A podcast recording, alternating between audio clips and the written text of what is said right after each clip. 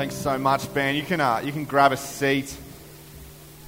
Well, welcome along. Thanks, Tab. Welcome along to Beyond Church tonight. Uh, if this is uh, your first time uh, or you snuck in late and you missed it, my name is Chris, and we're really excited to have you here with us at Beyond. And just before we uh, launch in and before we get started, for those of uh, you who are regulars here with us, we just wanted to make a special announcement that on, on Saturday, May the 7th, we're having uh, our first ever Go Beyond initiative. We're launching that. Uh, that's really a day for us to actually go beyond as a community. We believe here as a church that we are spiritual contributors, that, that the church is not a building, that we actually, the people, are the church. So we would love to invite you. If you know someone uh, in your, maybe in your world, in your workplace, in your community that's struggling, uh, maybe they're a single mom or a single dad, or maybe they're just having some, some difficulties putting food on the table, we would love uh, to hear from you about them and, and find out how we can serve them. Maybe we could cook them some meals, or maybe we could just go over and, uh, and help cut their grass or help them move some things around in the house that they haven't had time to do. Uh, alternatively, if you'd love to serve with us on that morning, it's, it's going to be for a couple of hours. When the guys get up at the end to uh, give you the blurb, they'll give you more details. But we'd love to invite you. If you've got a few hours to land, if you've got an hour to land, or if you maybe don't have any time, you've got some power tools that you'd like to, uh, for some of the teams to use, we would love to uh, invite you to just touch base with everyone at the Connect desk after the service. I don't know about you, uh, but sometimes I go through periods of uh, the day or, you know, only for a couple of minutes where I don't actually remember what I'm doing and I don't realize how I got there. Uh, this is really scary when you're driving a car. If you've ever had this happen to you, you're kind of just driving home, you're tired, and you're like, hang on a minute, how did I get here? Did I run that red light? Like, what? Was there something going on behind me? And this was, um, this happened to, to me this week. I didn't run a red light because I didn't know where I was going. But uh, my wife and I, I were sitting at home uh, one night and we're just watching TV. And uh, sometimes TV can be like YouTube. You get onto YouTube and you start watching a video, and then all of a sudden it's half an hour later, and you don't know how you got uh, onto the video of this squirrel like running around, like chasing the dog, but somehow you're there and you're watching it. And on, uh, on this particular night during the week, uh, my wife and I got onto this show that we never ever watched. I don't know how we got onto it, but we ended up watching Married at First Sight. And I was sitting there and I was watching this show, and I got really engrossed, and then I thought to myself, like, how did we get onto this channel? We don't ever watch this show. Like, what, what brought us to this point? But we're watching this show, uh, Married at First Sight. And for those of you who don't know much about the show, it's, it's kind of a, I don't want to say a sham wedding, but it's not a legally binding marriage. Uh, so, so, but, but couples who have never ever seen each other before until the, the moment that the bride walks down the aisle stick their hands up for this experiment, they call it. Uh, and so there was four couples that were married at first sight. And the point that we joined the show was after they'd been doing the experiment for a couple of weeks, and uh, what they did was at this point in time, you know, the psychologists are there telling you this is a very pivotal time in the show. We have to bring all the couples together and they're going to share their experiences and we're going to learn from them. And uh, the first three couples came in for this uh, dining room experience together, and they were all sharing their stories. They were saying, "Hey, we're, ha- we're having such a great time. It, this relationship is going really well. We're starting to, you know, really develop uh, some strong feelings for each other. Who would have thought that between a husband and a wife who are newlywed, they would have had feelings for each other? But that's what they're going. And and then this one guy rocks up, and he rocks up by himself. And Jono is his name, and Jono just rocks up, and Jono's by himself, and all the other couples are kind of, you know, not trying to make it awkward. But this is a show called Married at First Sight, and it, Jono's rocking up by himself. And so after a while, you know, they're standing around talking, and someone kind of says, Hey, hey Jono, where's your wife? And Jono said, Oh, we broke up. Uh, it, the experiment wasn't working out. It wasn't going the way that we thought it was going to go. I had really high expectations going into it. In the first couple of days, I thought everything was going great, and then all of a sudden, it just, just wasn't really working out. And then later in the, in the uh, same kind of uh, dinner room experience, Jono's uh, wife, Claire, rocks up.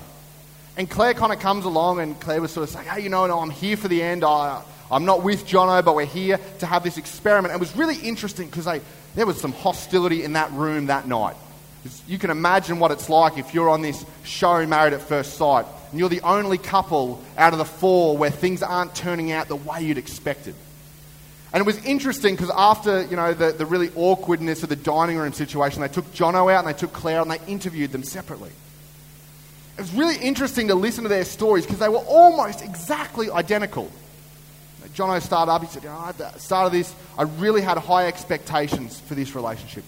I know there are some things in my life that I need to change. I'm hot headed, oh, I really lock horns. I don't like to compromise. Even when I'm wrong, I don't like to compromise. You know, I, I, don't, you know, I don't mesh well. That's why my past relationships had failed, but I thought for some, for some reason that this one would work. And then he said, I actually really like Claire. I really want this to work. I just don't know how to change. I don't know how to fix this situation so that I can make it work. And then Claire gets interviewed as well. And Claire goes, yeah, I really like Jono. I really like Jono. And, and Jono frustrates me, but he frustrates me because I see so much of myself in him. I'm pig headed. I don't like to compromise. I know that if I just said sorry or if I just changed my tone, that we wouldn't even have any of these arguments. I had such high hopes when I walked into this experiment that I would meet this man that I would fall in love with. I really like Jono, but I just can't change these things about myself. And I'm sitting there and I'm thinking, wow, like if you'd just communicated that to each other instead of like the national public, like maybe your relationship would have had a chance. And if you're joining us for the first time this week, we're, we're at a juncture. We're in part four of a four part series that we're doing called Guess Who? And the subtitle for our series is Knowing Who You Are and Growing into Who You Want to Become. And the first two weeks, if you missed part one and two, you should jump onto our SoundCloud and give that a listen.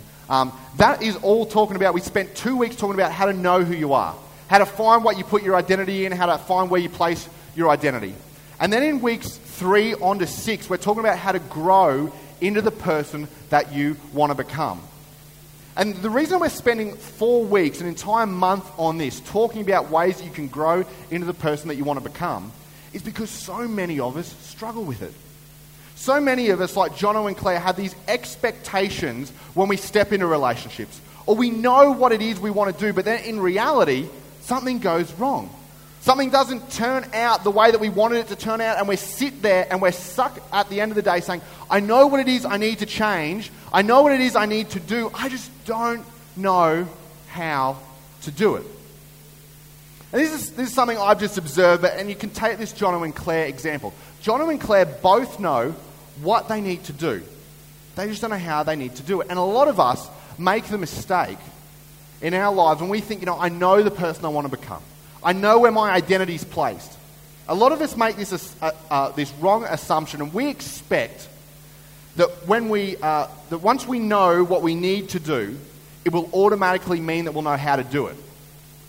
Once we know what, that we, uh, once we know what we need to do, it automatically means that we know how to do it. And you and I know that in reality, this is just not the case. I mean, if you've ever gone into a bookstore and seen the wall of self help books, have you ever thought what a contradiction self help books are? Self help books are one of the biggest, like that, they're growing as an industry. If they're helping people, shouldn't the books be shrinking? Like, if, if self help books are really helping people to help themselves, then surely the industry should eventually get to a point where it dies. But just because people know what they need to do, they pick the self help book, they read it, okay, oh, this is awesome, this is what I need to do. They have such a hard time knowing how to do it. And this is not like some deep revelation, you know, you know this, I know this. There are people uh, in your life that you know that struggle with this, and, and you might be one of them in a certain area of your life. There are people who, just because they know they need to get debt free, doesn't mean they are debt free. They don't know how to go about it. There are some people who really struggle with their marriage. Oh, I know I need to fix certain areas of my marriage or my relationship, but I don't know how to go about it. I know I need to get fit. You know, the doctor told me that you know, I've, my cholesterol's high, that I'm at increased risk of a heart attack. I just don't know how to go about it. I know what I need to do. I just don't know how to go about it.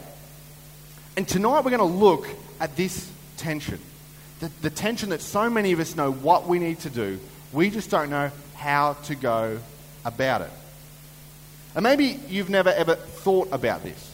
Maybe for you, in the back of your mind, you're always like, yeah, right, okay, like I know the thing that I need to fix. It's just not that big of a deal, and you've been putting it on the back burner. You're kind of like, ah, the things I've got to fix are only little things. They're not, they're not big things. And, and the, what I want to talk about tonight is how the way we look at things can set up the path and the trajectory that our identities take.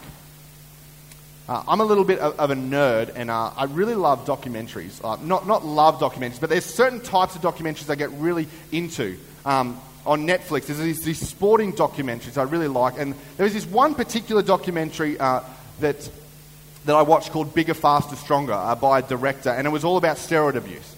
And this, uh, this other, uh, the same director just re- recently, recently released a, a new documentary uh, called Prescription Thugs. And within this documentary, he talks about the battle that he uh, and, and family members are having with these prescription drugs. And it really hit home as during this documentary that he's filming on you know, the dangers of prescription drugs, he recounts his brother's tragic death through prescription drugs. But then he goes on, partway through the documentary, to say, you know what? I feel like a fraud. I need to tell everyone that the whole time that I'm making this documentary, the whole time that I'm outlining the, the, the pressures and, and the, the, where you can fall into by doing prescription drugs, he said, I was on prescription drugs myself. I'm going to congressmen, petitioning them to get prescription drugs taken off Craigslist, and I'm telling the congressman, oh, you know, you know, you can buy these prescription drugs online. I know it because I used to do it years ago. And he's saying, I know it because I'm doing it right now.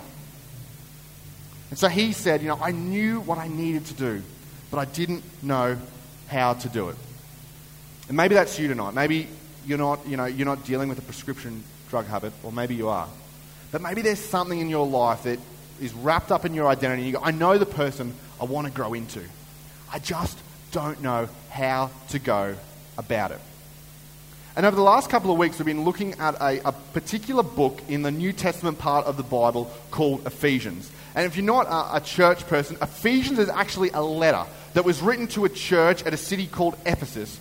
And it was written by a man named Paul. And Paul writes a lot of letters to a lot of different churches, uh, and, and the, these letters make up the majority of what we know as the New Testament, or what uh, Christians call the New Testament. That's the, the second part of the Bible, is the Old Testament and the New Testament part of the Bible. And Paul's writing uh, this, this letter to this city in Ephesus. And Ephesus is, a particularly interesting city because it, it, is, it is at the juncture of a number of trade routes that run through that area. In fact, you can actually still go and visit Ephesus today. Uh, it's, in modern, it's found in modern day Turkey.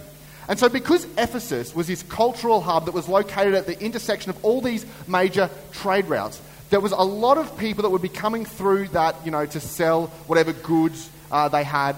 Uh, and, and they would have a lot of different beliefs. They would have a lot of different philosophies, a lot of different ideologies, a lot of different religions. And as a result, Ephesus became a very pagan culture.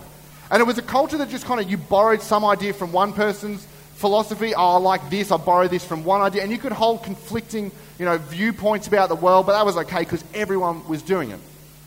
And Paul writes this letter to this church in Ephesus, and he wants to explain to them that when you become a follower of Jesus, there's things in your life that need to change. In other words, if you identify yourself as a follower of Jesus, you no longer identify yourself as someone who follows one of these pagan religions that was in this melting pot of Ephesus. And Paul, in the first two chapters of this book, explains to them how they can begin to know who they are in Jesus and what it means to be a follower of Jesus. And maybe you're sitting here tonight and you're kind of like, oh, okay, yeah, I get that, but I'm not really a follower of Jesus. Well, that's okay, because in the next four chapters, Paul begins to unpack ways that even if you're not a follower of Jesus, some practical ways that you can begin to grow into the person that you say you are.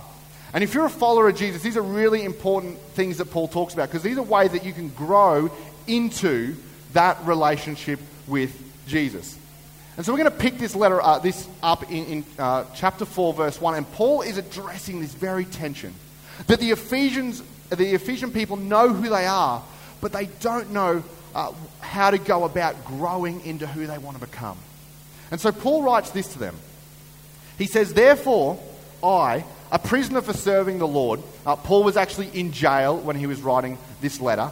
Uh, and so Paul's writing this letter to the church in Ephesus from jail. And he says, I beg you, and this is important, he says, I beg you to lead a life worthy of your calling. For you have been called by God. He says, once you've determined what your calling is, and Paul's outlined, he's writing this to Christians, so he says, For those of you who are followers of Jesus, you've already determined what your calling is. Now you need to live a life worthy of that calling. And what he's really saying here is your life needs to begin to reflect your priorities about who you say that you are. So once you've learned to, to place your identity in Jesus, then your life needs to reflect and your priorities need to reflect the change in where your identity is placed. He, he goes on and he says, Make every effort to keep yourselves united in the Spirit, binding yourselves together with peace. For there is one body and one Spirit, just as you have been called to one glorious hope for the future. Right at the end there, that phrase, glorious hope. Uh, some scholars and, and, commentators actually translate that word hope uh, better as expectation. You can read, just as you have been called to one glorious expectation of your future. Just like we saw at the start with John and Claire, so many of us, our expectations for the future don't match up with our reality of the future. And Paul, what he's saying here is that the problem for a lot of us, the problem that the reasons that our glorious expectations don't ever end up matching up with our future is because what we prioritize doesn't match our expectations of our future selves. Paul's saying you have this expectation for the future, but yet what you prioritize in your life right now does not reflect your expectation for the future. In other words, you know, New Year's just been a couple of months ago. It seems like an eternity ago. But all the fitness people who got on the bandwagon, you know, oh, you know, we expect to get fit. Yet the only thing that changes is that they bought a gym membership. They didn't actually use the gym. Their priorities didn't change. And four months in, you know, maybe some people are still going, but the majority of people have thrown it all away because their life doesn't reflect the new priorities that they say they have. And sure, maybe for some of us, there might be a period of time where, where, where, we, we think and we fool ourselves into saying we've prioritized something. You know, we, we study really hard for three days right before that exam. Oh, I prioritize studying for that exam for three days. Or maybe, maybe our priorities change for a couple of weeks. Or maybe they pr- change for a season, but they don't ever actually become integrated into our life. And so we can never actually say their priorities because they're not integrated into who we are on a week, on a day to day, on a week to week, on a month to month, on a year to year basis. And yet we look back and we say, oh, I kind of prioritize it for a week here, or I prioritize whatever it is I needed to do for a couple of days here, or, or a month here. Why isn't it working? And it's because our life overall doesn't reflect the calling that we say we've been called to. Now, if you're in that position, if you're in that situation, the people at Ephesus were struggling with that too. And Paul knows they were struggling with this, so Paul goes on. He says, With the Lord's authority, I say this. And this is his, this is his practical application for how you can begin to figure out uh, and move towards who it is you want to grow into in your identity. He says, Live no longer as the pagans do, for they are hopeless, or sorry, as the Gentiles do, for they are hopelessly confused. Now, remember the culture that Ephesus was in. This was a melting pot for religions. It was a highly pagan culture. And Paul's saying, now, now that you're followers of Jesus, your priorities have to change. And if you're not a follower of Jesus, whatever it is that your identity is in, your priorities have to change. And Paul's not having a, a, real, a massive jab at, at the Gentiles here. He's saying they're hopelessly confused because they're focusing on a different goal. In other words, if you want to become debt free, yet all you do is spend money, you're focusing on a different goal than what you want to achieve. If you really want to do well at u- university or you really want to do well at school yet you don't study, then your priorities reflect a different goal. You're hopelessly confused. If you really want to work on your marriage or that relationship, or maybe you've got that, that issue, that character trait that you just really struggle to wrestle with, yet you don't do anything about it, your priorities reflect a different goal. And Paul goes, Don't be like those people. Don't be like the Gentiles. Because they have a different goal to you. In terms of religious structures, they are hopelessly confused. And then he goes on and he says something that if you're not a, if you've never been in church circles and maybe this is your first time, you're going to be like, oh, that's a, that's a bit harsh. But, but I'll read it first and then I'll explain it. If Paul goes on, he says, their minds are full of darkness. They wander far from the lives, uh, from the life God gives because they have closed their minds and hardened their hearts against him. They have no sense of shame. They live for lustful pleasures and eagerly practice every kind of impurity. Now you've got to remember, first of all, who Paul's writing to. He's writing to Christians. And he's writing in a pagan culture that was highly sexualized. You could, there were temple prostitutes within this pagan society. It was kind of a do whatever you want as long as it makes you feel good society. So Paul is trying to draw the stark contrast here between what, what followers of Jesus do and what the people within that culture do. And Paul makes this definition, uh, this analogy in those two words. He says, You see the Gentiles. They live for lustful pleasures and they eagerly practice every kind of impurity. You can see that in the way they live their lives, the way they go about their worship, the way that it's all about the senses, it's all about pleasure. Paul says you need to live for and you need to be known and living by who your identity is in Christ. And that's going to mean that you need to prioritize um, some other things. And what Paul is really stripping away, if, if maybe for you you've been zoning out, or maybe for you uh, uh, you've been, kind of lost a little bit of focus, this is the main point. If you take nothing else away, if you take nothing else away from tonight, this is the one point I want you to take away. That what you prioritize will pave the way to your identity. What you prioritize will pave the way to your identity. When Paul says this when he's writing to the Ephesians, he's saying they live for their lustful pleasures and their desires. In other words, that's what they prioritize. That's what they're known for. That's what, when from the outside you look in, that's what we believe they're called to.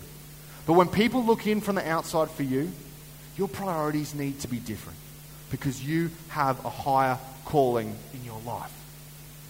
And for so many of us who are in this position, that we, we know we need to prioritize, uh, that our priorities will pave the way to our identity. But for some of us, we're just too stubborn to change.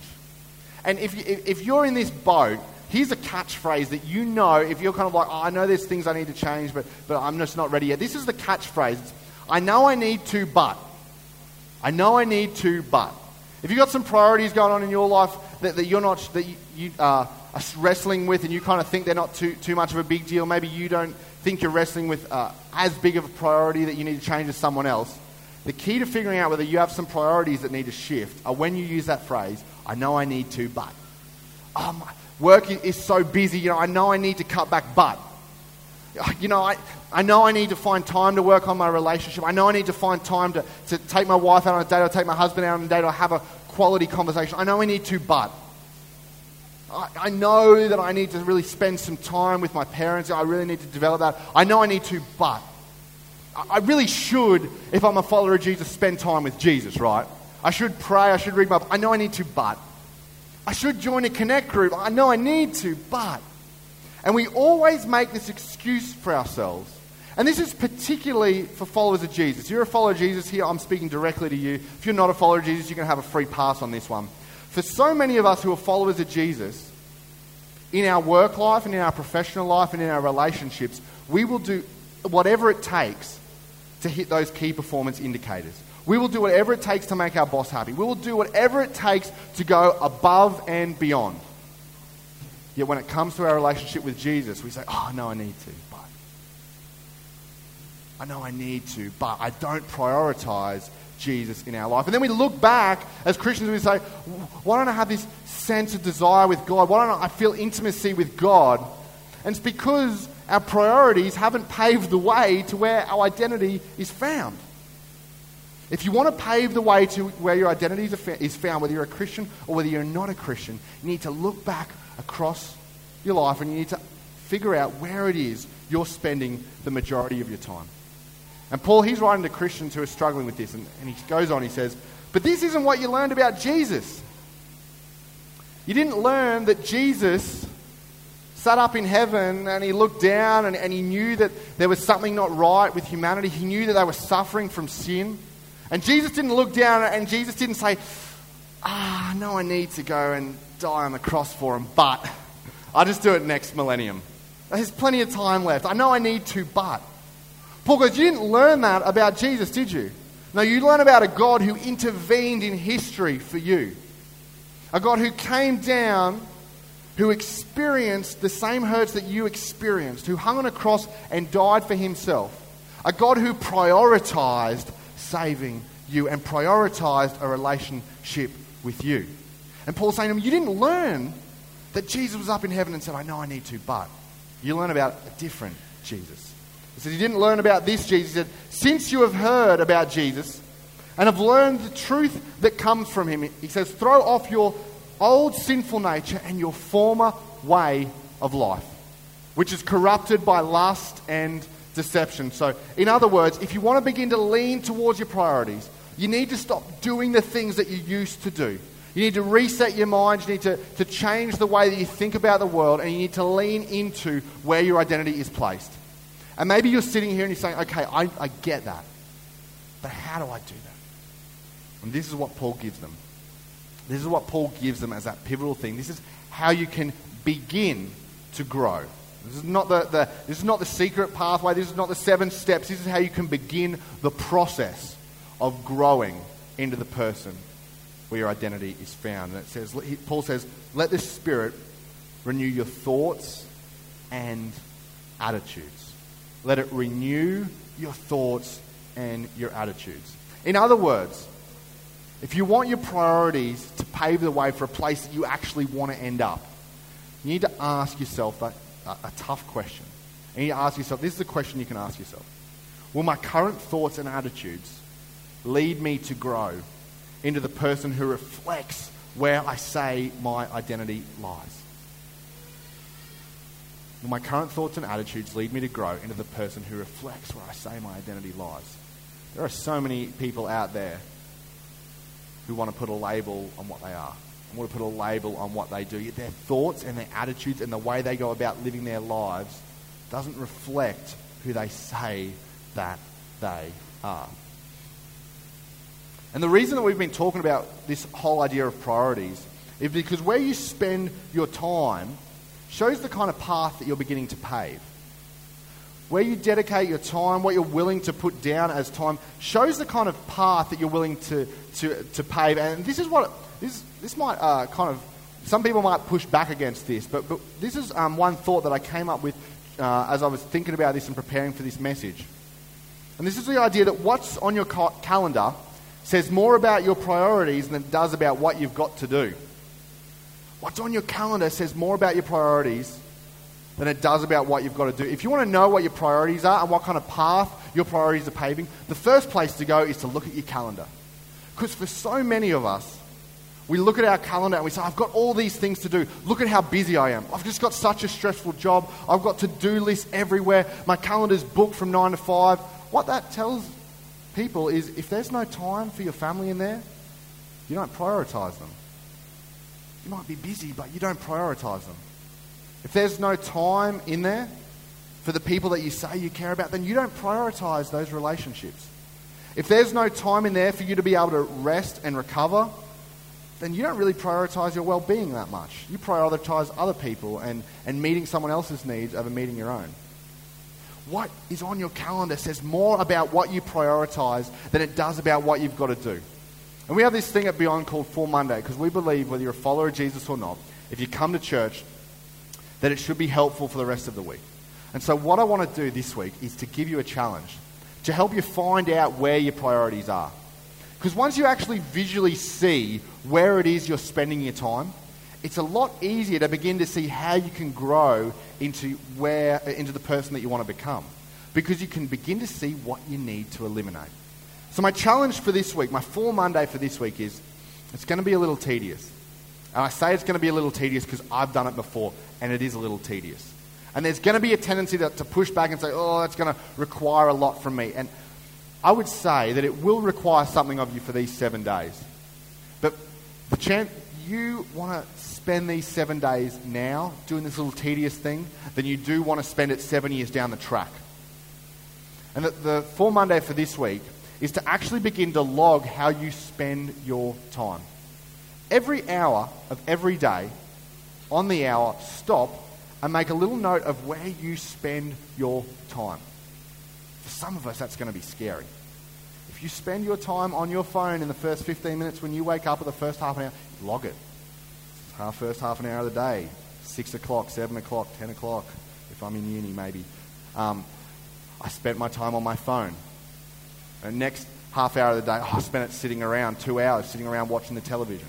If you do that for a week or two weeks, you'll be able to look back on your week and you'll be able to figure out where it is your priorities lie. And for some of you, that's going to be a really scary thing to do. you're going to find out that you have some priorities that you didn't even know you had. Facebook and YouTube are going to be right up there, and you didn't even know that you were that into them. It's kind of scary. Maybe for some of you, you know, like reading the paper, reading the books, that's going to be a massive priority for you. You didn't realize that. But then you need to ask yourself this question. At the end of that, once you've tracked everything for that full Monday, once you've tracked it for the week, then you ask yourself this question Am I living my life in a way that leads towards where I say my identity is found? Once you've tracked it, once you've looked at where you're actually spending your time, not where you think you're spending your time, there's a tendency with some of us to say, Oh, I know where I think I'm spending my time. I don't really need to actually log it. I don't need to put it down on paper. No, you do need to put it down on paper because if you're not growing into the person who you want to become, it's because your reality doesn't meet your expectations. It's because you need to actually physically jot it down. You need to see where you're spending and where you're prioritizing your time. And then you need to ask yourself are you living in a way that leads towards where you say your identity is found? And this is the how. Then you can begin to go and block out those things where you say, you know what? Three hours in one day on, on TV or on YouTube or on the internet scrolling around. I can get rid of that and I can put something that I actually want to prioritize in my life that will lead me to grow into the person that I want to become. And chances are, chances are there are some of you who are going to sit there and go, I don't need to do that. What do I need to bother to do that? And I, I get it. Maybe you're going along in life and you go, oh, I know I'm, I don't even really need this whole series. I don't really need this whole identity thing. And that's okay. But when you get to a point in your life, because we all get there, where you kind of say, how did I end up here? What brought me to this point in what brought me to this juncture in my life? This is when you're going to want to use that. And this is when you're going to want to begin to jot down all the times that you spent in your life and you, you can actually begin to look back and see where your priorities are. And this week, I want to challenge you to get, begin to project and see the future that you could have for yourself if you began to prioritize the things that would pave the way to where your identity is found. This is your opportunity to begin to grow into the person that you want to become. For those of you who your identity is found in Christ and you say that and you claim that and you know that, this is your opportunity to begin to prioritize that. Don't put it off another week. Don't put it off another month. Don't wait a year down the track. Prioritize it this week. Log your time and begin to see what kind of path your priorities are paving the way for you to end up at. We're going to invite the band back up. We're going to pray right now. Lord, for so many of us, we, we think we know where our priorities are. So many of us just assume, oh, yeah, this is where my priorities are, this is where they're leading me, yet, yet our expectations don't match up with our reality. We struggle and, we, and we, we beat our heads against the wall and we say, Lord, why is nothing happening? And Lord, all of us have misplaced priorities. Every single one of us. No one here is perfect. None of us lead the perfect lives. So, Father, I pray that each and every one of us will take this opportunity this week to look at where we put our priorities and to begin to see what kind of path we're paving a way for. Because there are those of us here who follow you. And there are those of us, Lord, who want to pave a path to intimacy with you, to pave a way to that deeper relationship with our Saviour. So, Father, I pray that uh, there would be people here tonight who would begin to change their lives. They would begin to prioritise the things that really pave the way for where their identity is found. And we pray these things in your Son's mighty name. Amen.